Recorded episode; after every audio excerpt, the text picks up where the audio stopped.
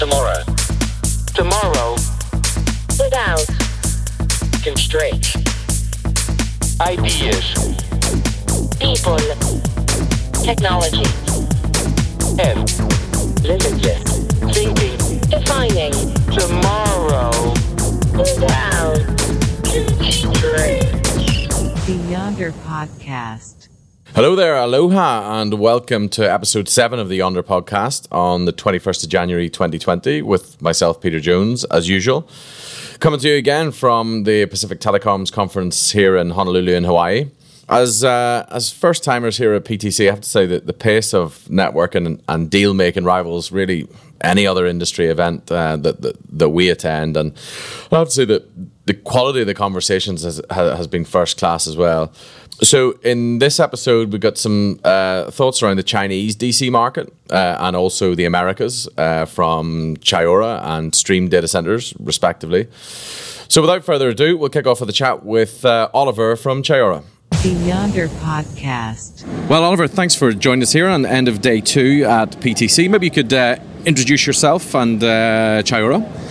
Well, thanks, Pete. Uh, my name's Oliver Jones. I'm the chief executive of Chayora.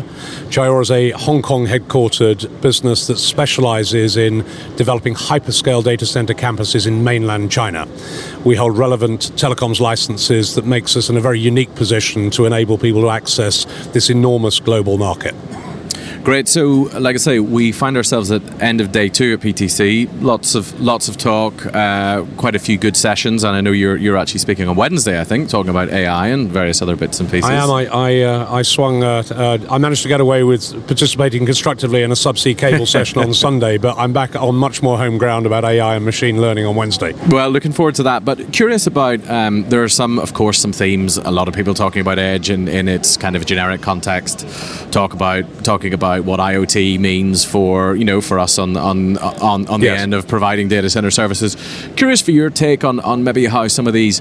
What we talk about as homogenized global phenomena might be playing out in China, and any sorts of trends that you're seeing there, given your particular insights. Well, I, I, I think it's a great area to talk about on that front. Two or three examples. Uh, China, you know, for years people believed that China took uh, international ideas and copied them Yeah. and the like, but for many years now, uh, great ideas have been looked at and even better ideas have been developed. And uh, organizations like, you know, Tencent, for example, are doing extraordinary stuff. Baidu with autonomous vehicles. The big issue in China is that I think, uh, whereas in the rest of the uh, the Western world, if you like, there's a lot of sensitivity about public data Yeah. and surveillance and things of that sort, and we often look rather critically at you know the Big Brother world that punk one sees. But actually, China and we see it very differently from that. Uh, in a country where you've got 500 million networked CCTV cameras, for example, where facial uh, recognition techniques are off the chart, uh, the benefits of that in terms of reduced crime, in terms of you know vulnerable adults finding kids being lost, it's the sort of stuff that doesn't really get reported back. Yeah. But uh, you know, autonomous vehicles. I think China is going to lead the international markets uh, by a long way. Uh, already, we're seeing columns of 40 or 50 Baidu Project Apollo cars driving on public roads with zero drivers, no reserve drivers in there to test the technology. And in China, for example, you know, we, we focus, say, in the, in the UK on getting driverless cars to find their way around the city of London. Uh, in China, it's a different approach. They think Yeah. bigger, and they say, let's design a city around a driverless car network.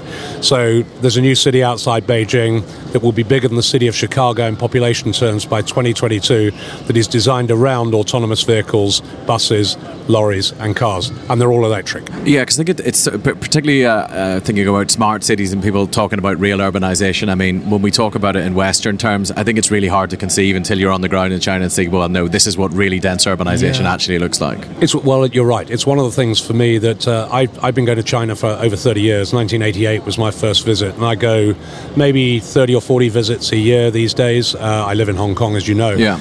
Uh, but uh, you know, on pretty well every trip, I come back having seen something that still takes my breath away. You know, China's scale is something else. And from, I suppose, it's interesting that you know you're talking about the innovation that's domestic there, and that you know over time will be pushed out globally. But I suppose it hasn't been easy for you as far as creating data center capacity there. I mean, I think you were talking about your vision of bringing best in class quality uh, you know, fr- from the rest of the world into China. That sounds like it was not a straightforward road. No, I mean, uh, let's be clear. I mean, you know, China's engineering capability is as good as any in the world. Uh, Yeah. What one does tend to find often, though, is execution at either the construction level and certainly in many cases at the operational level is below the the if you like, world class customer service standards that you might expect in some parts of Europe, some Yeah. parts of the United States, and that's really where we're focusing. Not to not to focus on the Chinese domestic SME market, for example, for which the data center facilities are very suited and work very well, but actually to either help international hyperscalers to access that market, be part of the digital infrastructure revolution in China, Yeah. or indeed to help some of the amazing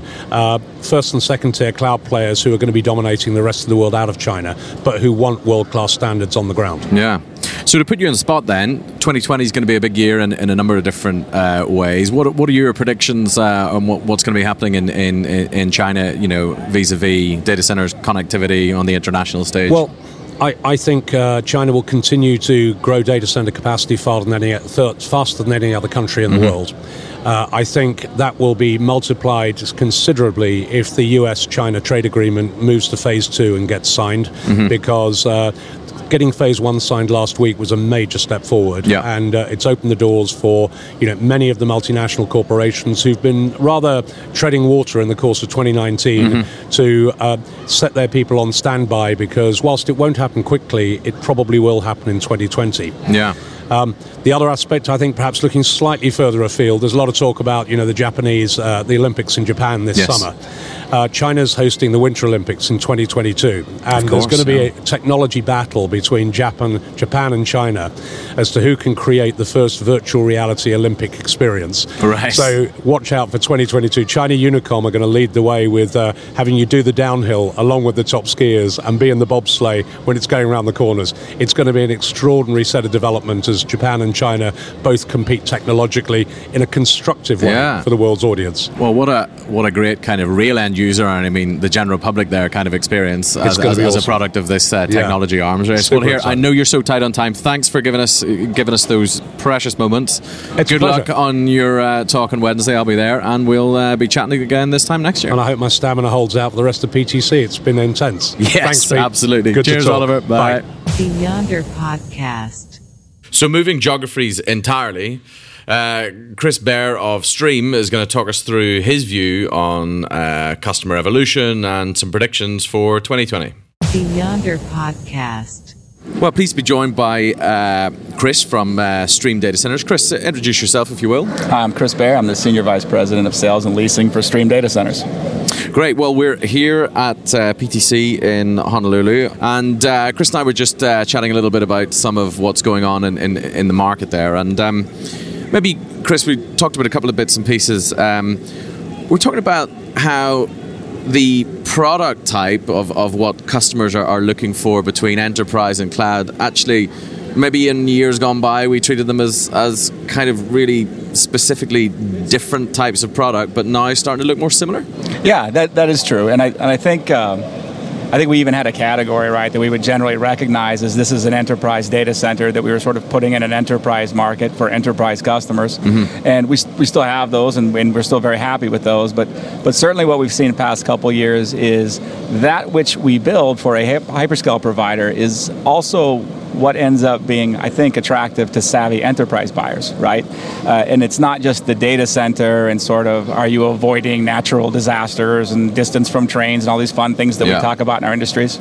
I think maybe of equal or greater importance also is that the savvy enterprise users that are, you know, doing large scale deployments are also particularly focused on tax. They're particularly focused on renewable energy. They're particularly focused on kind of ongoing sustainability of a project. And so, uh, which just makes sense, right? Because Yeah. if, if these are big organizations with lots of resources and lots of smart people, right? They're they're running build versus buy, and they're understanding kind of where their loads sit. And so, it does make sense that that. Uh, uh, they would become as sophisticated and use a similar lens to what the largest, you know, sort of hyperscale providers use. So we have experienced that for sure. And so does this does this commonality in, in product, let's say, presumably then uh, enables you to be more efficient, that you're not having to customize or optimize for a whole load of different types of requirements. I guess it, it, it helps you on delivery time, it helps you on, on, on pricing and so on as well, I guess. That's right, yeah, because we're you know you're able to build on a larger scale, right, bigger projects, uh, better efficiencies, and uh, we certainly have taken advantage of that. And I think it's how we're going to continue to stay competitive in the market for sure. And this is, and so broadly speaking, then, so this is a signal that actually the customer base in general is is becoming more sophisticated. It sounds like. I I. I think in our case, you know, we're unique. We're very wholesale oriented, whether it's hyperscale or to the enterprise. And you know, 80 plus percent of our customer base remains a member of the Fortune 500. So I, I do think that sort of by size and disposition and how we're structured commercially, we do get very sophisticated customers. And could this be a lead into, uh, you know, I think some of the buzzwords, people talking about hybrid environments, but actually, I think uh, certainly from our customer conversations, there's only a very small handful of people really running truly hybrid environments. But it sounds like the sophistication, the commonality of product might actually be some of the core ingredients to enable real hybrid environments to be developing for, for end users, eh? I think so, and I think I think again, sometimes people will ask me, "Hey, who's your biggest competitor?" And as I really think about it, like clearly there are other very good commercial data center providers like us in the world, but as I really think about who our biggest competitor is, particularly around traditional large enterprise, it's the internal data center facilities, right? Yeah. Because they're making decisions about the ongoing disposition of those. Mm-hmm. There's still way more of that than there is all of us in the commercial sector combined, Yeah. right, on a per meter or per square foot basis. And so I do think that part of how we remain a viable and competitive option and the platform for a hybrid is being super efficient, super scalable, Yeah. super flexible, right? And that's all of us in the industry. Yeah. And if I may uh, put you on the spot for predictions for, for 2020, what are you looking into your crystal ball? What in, in your markets? What, what do you think is going to be happening at the at the at, at the macro level? I, I think what's uh, we, we had a good 2019 first of all, and I think what's super encouraging for 2020 is um, uh, across the board, right? Kind of we're talking about both sectors, Yeah. uh, and and folks here too. Is there's kind of been a theme from a lot of uh, organizations saying, "Hey, we digested in 2019. We kind of ate what we had acquired, Yeah. and in 2020 we're back in, in growth and acquisition mode." So I'm I'm encouraged, kind of for the whole industry here, based on what we're hearing. Great stuff. Well, look forward to catching up this time next year and see uh, see how on the money your predictions were. All right, thank you very much. Thanks, Appreciate it. Chris. Take it easy. The Yonder Podcast. Well, that's all from day two at PTC. We'll be back uh, tomorrow with some more insights. Remember, you can subscribe to the Yonder podcast on Apple Podcasts, Google Podcasts, Spotify, and many others. Tomorrow. Tomorrow. without, Constraints.